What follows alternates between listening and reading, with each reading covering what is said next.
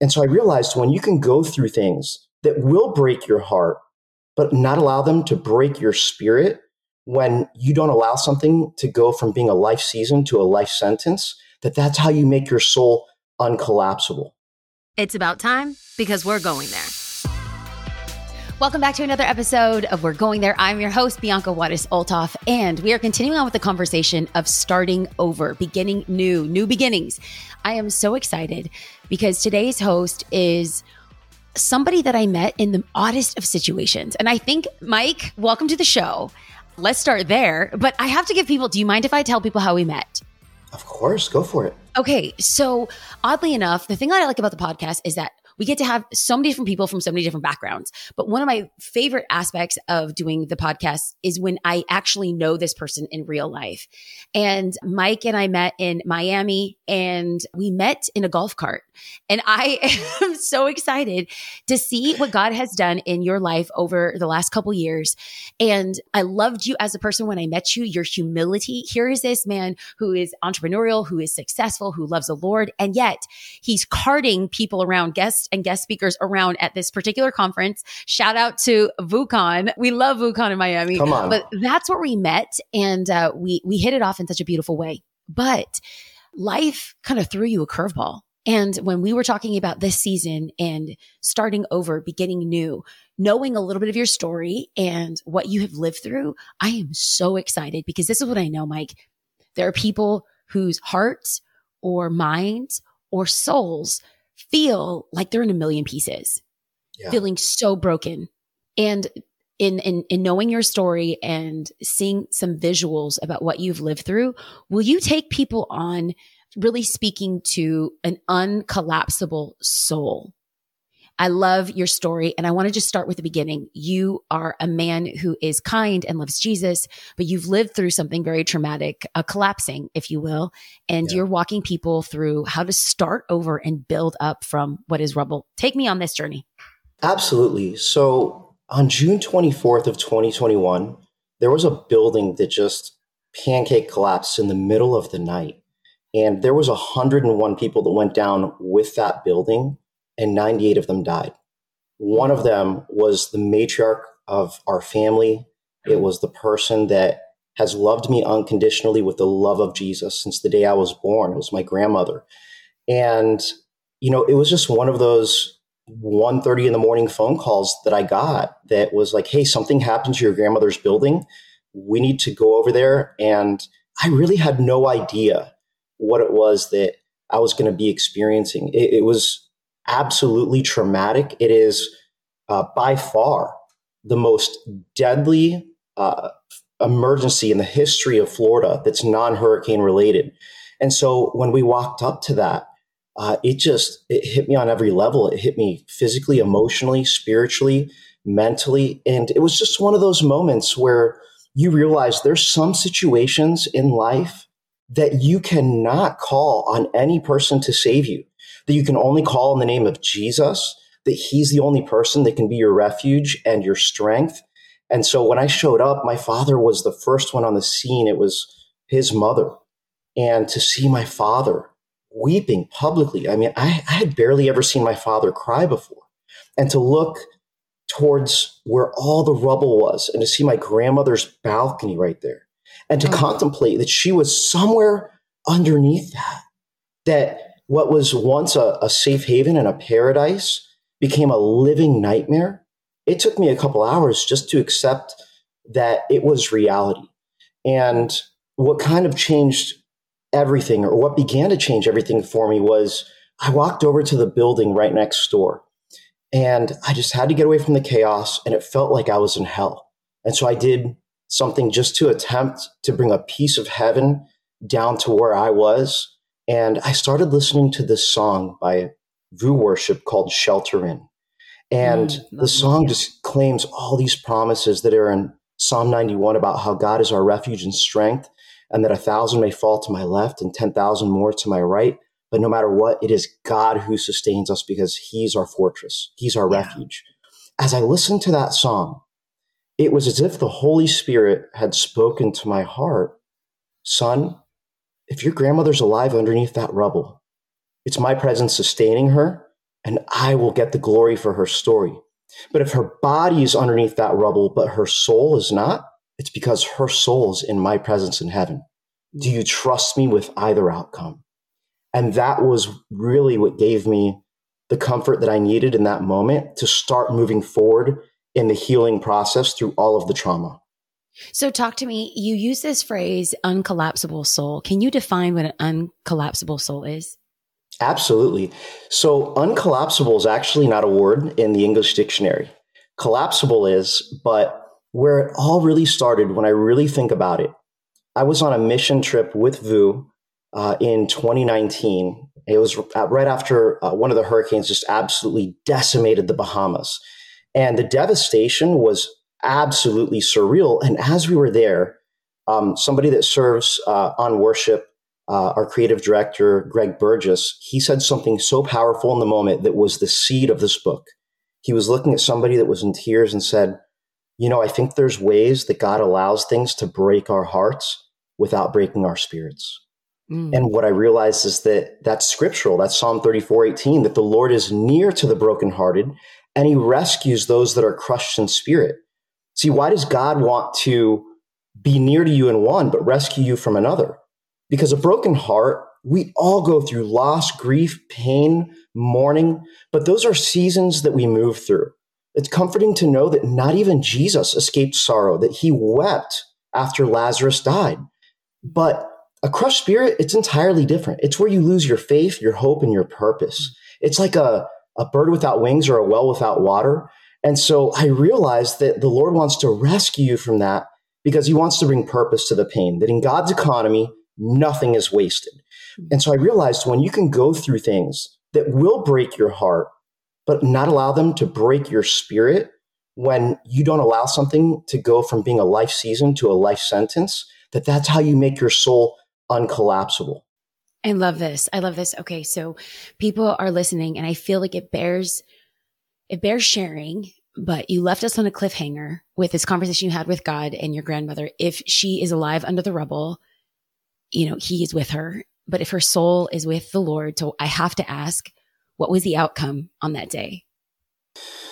So uh, the outcome was the answer that none of us want, which mm-hmm. is no outcome, continue to wait. And the last person was found about 30 days later. Um, fortunately, my grandmother was found six days later. She was the 12th person found.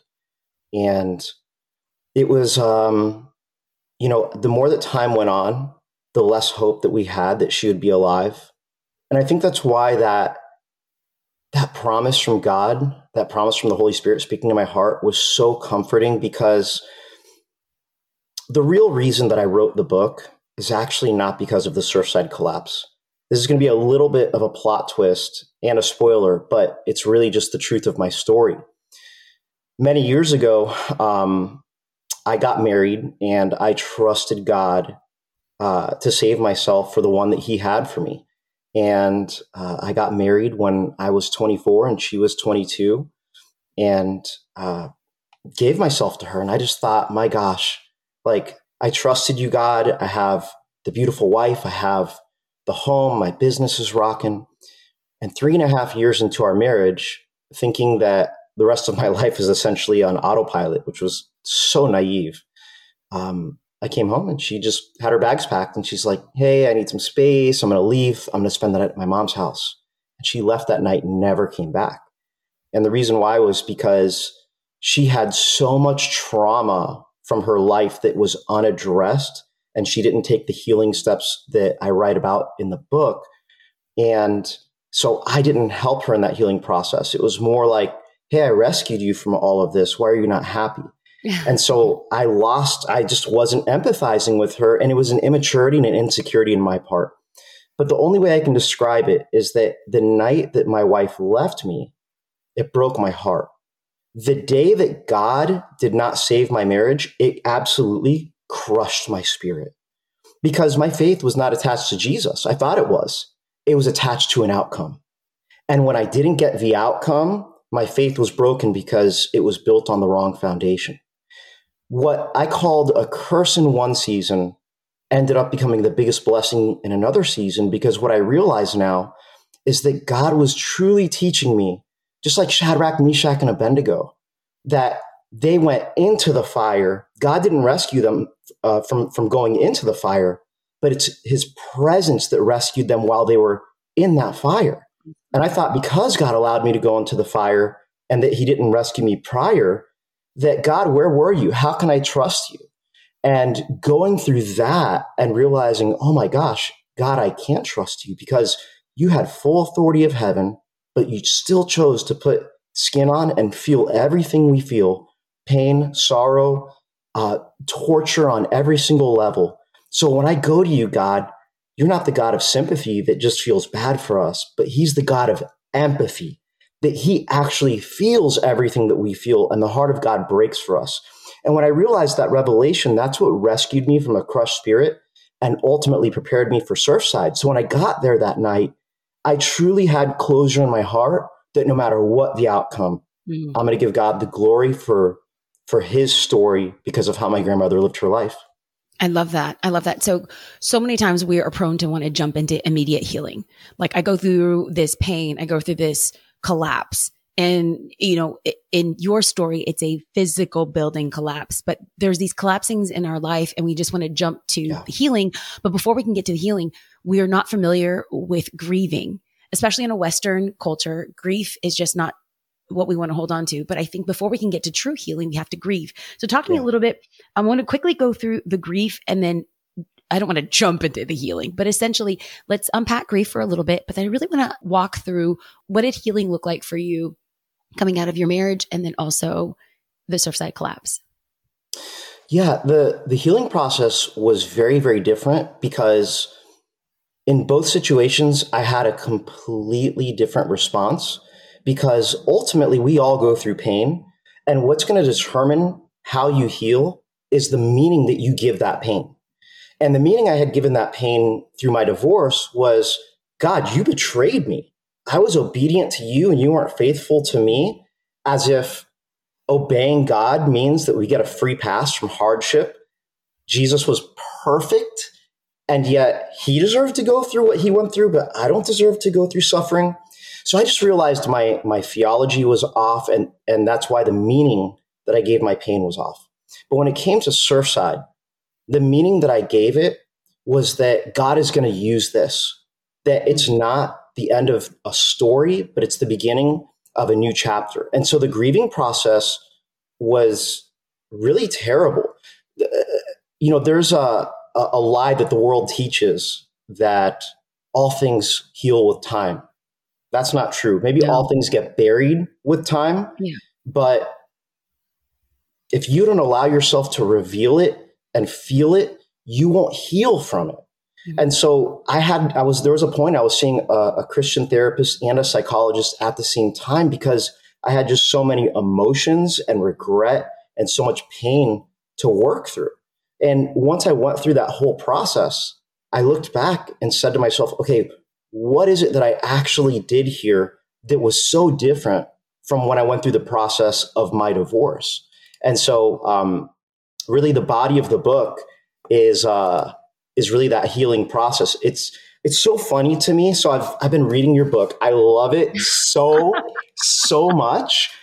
I think what's so what's what's grabbed my heart in the first one third of your book is you and I have both literally written the same exact book. We call it different things, but your soul is meant to be uncollapsible. Absolutely. That's why when when you live that way, when you live from that, you got grit and you don't quit. That's you right. broke up your book into three phases, or you call them three sections. I have my book broken up into three exact phases. It's just so funny how in sync we are. So I would love to get to the healing part, but yeah, I, I didn't. The grieving part was so terrible because mm. the reason people avoid grieving and healing is because healing hurts. But I want to encourage everybody that healing is worth the hurt. It really is. Hi, friends. I'm interrupting the episode to let you know of some amazing friends that help sponsor this show. This show is sponsored by BetterHelp. If you know me, I am a fan of counseling. I talk to friends, I talk to coworkers, I talk to people at church, and what I've realized in counseling and having an outside perspective is that it's helpful in learning positive ways to cope with stress and healthy ways to set boundaries. It empowers you to be the best version of yourself. It's not just for those around you, it's for yourself as well. If you're thinking about starting therapy, give BetterHelp a try. It's entirely online, designed to be convenient, flexible, and suited to fit your schedule. Visit betterhelp.com slash going there to get 10% off your first month of counseling. That's betterhelp, H-E-L-P dot com slash going there. This is so beautiful. You have this uh, rename your your pain section that I really love. So it's like reframing some of the the trauma that's happened in our life. Will you walk through the power of, you know, it's so funny because our books do very much mirror each other. yes. but that's how it was meant to be. It was meant to be. By the way, for everyone listening to this, I didn't know that Mike was going to mention my book. It, this was not a shameless plug, I swear. not at all. But talk to me. I, we we both have walked through and understand the steps that we need to go through through healing. I love that you mentioned meeting with a psychologist and also a therapist. For people who listen to the podcast, this is not going to be new for them, but I really firmly believe in the power of theology, good theology and good therapy. So in renaming and reframing our pain, talk to me a little bit about community and connection.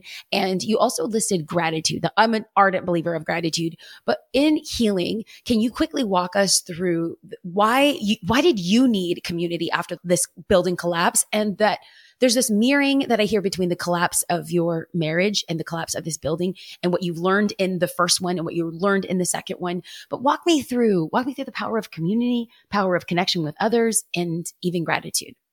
Absolutely.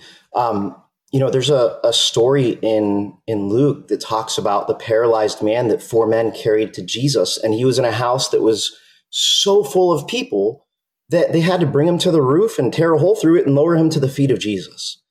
And Jesus looks at the paralyzed man, looks at his friends, and looks back at him and says, Son, your sins are forgiven. Because of their faith, you're healed. It made me realize that there are seasons of life that we're not just in pain, we're injured, that we cannot get back up. We physically can't. But God puts people, He puts nightlights yeah. in the in our lives in the form of people that have the strength to carry us when we don't have the strength to carry ourselves. That other people's faith stand in the gap for us. But the purpose is not to stay on the mat. And the purpose is also not just to get healed. You're you get healed so that you can help heal other people. That you can go from bridging the gap of hoping for a miracle to becoming a miracle that somebody has prayed for. And you become that person that's carrying other people on the stretcher. And so that's why I talk about VOUS so much because my gosh, like I don't know what I would have done through that season of life two and a half years ago had God not placed men and women around me to carry me when I couldn't carry myself it was that made all the difference. And I would also say that's a, another huge difference between my divorce and this season through the collapse because I didn't have community. I wasn't part of a healthy church back then.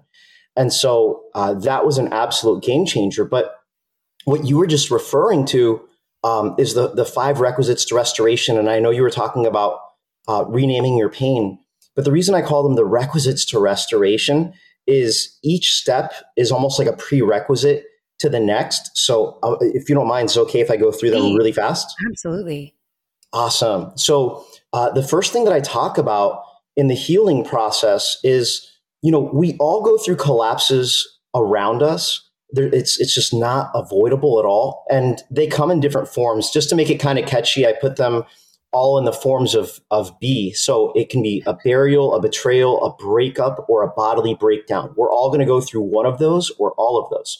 Mm-hmm. And so the first thing that you have to do is treat it like a physical wound. I believe that Jesus spoke in parables because our mind doesn't think in words. Our, our minds actually think with imagination, like cinematic pictures. And so think of it of a physical wound. If you're in the kitchen and you know cutting tomatoes or something and you slice through your hand, well, the first thing that you have to do is you have to reveal that wound. You have to recognize it. Yeah. When you acknowledge it, then you can take the next step of addressing it. And that's the second step is you have to relieve it. You have to respond to your grief. What does that look like? Well, in a physical wound, it may look like stopping the bleeding. It may look like washing out that wound. But at some point, if it's a bad enough wound, you can't handle it all by yourself. You have to actually release it. You have to relinquish your anguish, which means you have to surrender your pain. You probably need to go to the hospital and get stitches or maybe get surgery or get antibiotics so it doesn't get infected. And so the truth of the matter is, is that you have to relinquish all control and actually open yourself up. And here's the thing what they're going to be doing to heal that cut, whether it's stitching or whatever it is, it's going to hurt. But again, it is worth the hurt. When you go to a small group, a therapist, whoever it is, and you open up your heart, man, like one of the things that I experienced writing this book that was so tough that I did not expect is each of these uh, five requisites that I'm going through is actually attached to a story of someone in Surfside that actually passed away in the collapse or fell in the collapse and survived. And as I was writing their stories and reliving my trauma through their perspective, it hit me so hard. And that's that's what's so hard about surrendering is that it's going to be painful and it's going to require trust beyond yourself. But then once you go through that crucial step, now you can reframe it. Now you can rename your pain. Why? Because what was called a wound in one season that can get infected or bleed out, once it's healed, it becomes called a scar. And a scar tells a story of triumph. It can't get infected and it's thicker callous skin. And after that, now, now you can actually renew your pain. What does that mean? You can redeem your sorrow. You can trade tears for joy. You can draw purpose from your pain. Why? Because once you receive your healing, your pain is bigger than you. Somebody needs to hear your story of how you went through a season of crushing that broke your heart, but did not break your spirit because we overcome by the blood of the Lamb and the word of, word our, testimony. of our testimony. Somebody needs your testimony. I love this. I love this. I also want to pause for a second because there's somebody out there that's like, what is he talking about? What to do? You know what? Shout out to pastors Rich Wilkerson Jr. and Don, pastors DawnCheré, because they literally have created and fostered such an amazing community. And so much of your, what you've said and now the healing that you found is because you were in a good local church community. So shout out to all the pastors out there and local church leaders that are making this happen. Um, but okay, so I wrote down acknowledge and address, and then that's when the renewal can begin.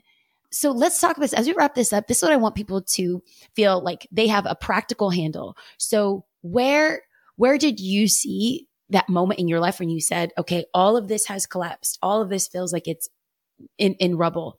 Where in your moment did you walk away and say, now's the time to rebuild? and we can parallel this between your divorce and also this this this season of the collapse of the building but when did you rebuild that is such a loaded question because my father gave me the honor of my life. Um, so my, my father's uh, a, a, public figure. He was the actual uh, chief of police for the Miami Beach Police Department. And he retired from there and he became a, a chief of a, of a small town on your way into Miami Beach. And my father's just very used to being in the public eye. And he asked me, he said, Look, I don't have the strength, the composure, or even the willpower to talk about this to the media, but they're going to talk about this story whether we want them to or not, and it's not their story to tell. So would you represent me and your grandmother and this mm-hmm. family and speak to the media? And I said, absolutely, because I had so much regret in my heart that I didn't get that. My grandmother used to say, I would say, I love you, Kima. I called her Kima. And she would always say, I love you more. And I never got that last moment. She was 92 years old, and I always thought that I would be able to cherish it. And so I had all this pain and all this really rage against myself that I didn't get that moment. And I just unleashed it by trying to get the next closest thing, which was honoring not how she died, but how she lived and how she lived from an overflow of God's love. And so when they found her on day six, all that with the media, it stopped. And it was like, God, why did you open the store? Was this it? Was, was, and there was something inside of me that was so unsettled. And I wanted to keep going because it gave me purpose in my pain. immediately it was like a it was almost like a, a, a high like a drug and what i realized is once all that went away i was using it as a crutch because i didn't want to have to go down this rabbit hole of just being by mm-hmm. myself and my feelings and facing it so i think the biggest practical handle was god didn't reveal my calling to me in all of this until i until i healed and that's not what my flesh wanted. My, my flesh wanted to stay busy. My flesh wanted to move on to the next thing. And God removed all of the distractions in my life to where it was just me and Him and my feelings and my therapist and my community. Mm-hmm. And I just want to encourage you that if you're going through something right now that's so traumatic that you've never shared with somebody before, just share it with somebody that's trusted, even if it's not a therapist. Every time somebody shares something that's so deep in their heart, they, they always say the same thing. Oh, I'm so glad I got that off my chest. Why? Because God gave us kidneys to filter out the, the toxins in our blood so that we can actually be pure in our bodies and continue to move forward in a healthy way. Well, God gave us our hearts and our minds to process everything so that we can filter that and not get have to go through dialysis in our heart. So that's my big encouragement. And just the last thing that I want to say on this is that God promises to work all things for the good of those that love him. I love how you and, and Candace on a podcast, you guys did a podcast called, uh, I think it's Darkness Comes, it's, it's uh, Darkness Before the Dawn. Dawn. Yeah. Right. That is straight out of the Dark Knight trilogy. And if you, if you can see, uh, I actually am a huge fan of, of The Dark Knight. I have two tattoos on my body Jesus and Batman. That is not an exaggeration. and the reason why is because in that movie, it's about a man that's trying to take his deepest pain and bring purpose to it. And by the end of the Dark Knight trilogy, he realizes that his pain all along was so much bigger than him. And in the movie, they say, Why do we fall? And in the in the movie they say so we can learn to pick ourselves back up. But if I could rewrite that, I would say, why do we fall? Because often it's through falling that leads to our calling. It's the righteous man that falls seven times but gets back up eight. eight. We all fall, we all collapse. But the uncollapsible soul within us, by the way, there's one uncollapsible soul. It's Jesus. But when that, when the one uncollapsible soul lives inside of you, your soul becomes uncollapsible. And mm. that's really my biggest encouragement. Take it to others, but take it to Jesus. I love it. Mike, thank you so much for your story. Thank you for your wisdom. Thank you for a life well lived. Before the show started, I love playing matchmaker, but I found out some great news. You're actually dating somebody. Yes. Yes. Look at God. Look at God. Already rebuilding. Look at this is the this is the new. The new season, honey. He is blessing you. He's so good. For those that want more information about Mike or where they can get the book, the link it will be in the show notes. But Mike, thank you so much for your time. Thank you for your life. Thank you for your wisdom. I so appreciate being able to spend time with you. And until I see you again in Miami, I look forward for this podcast being out. For those listen to the podcast, we encourage you to subscribe anywhere that you listen to your podcast, as well as if you like the podcast, leave a positive review. Otherwise, we will catch you next week. But we love you, family, and continue to live a life well lived with new beginnings.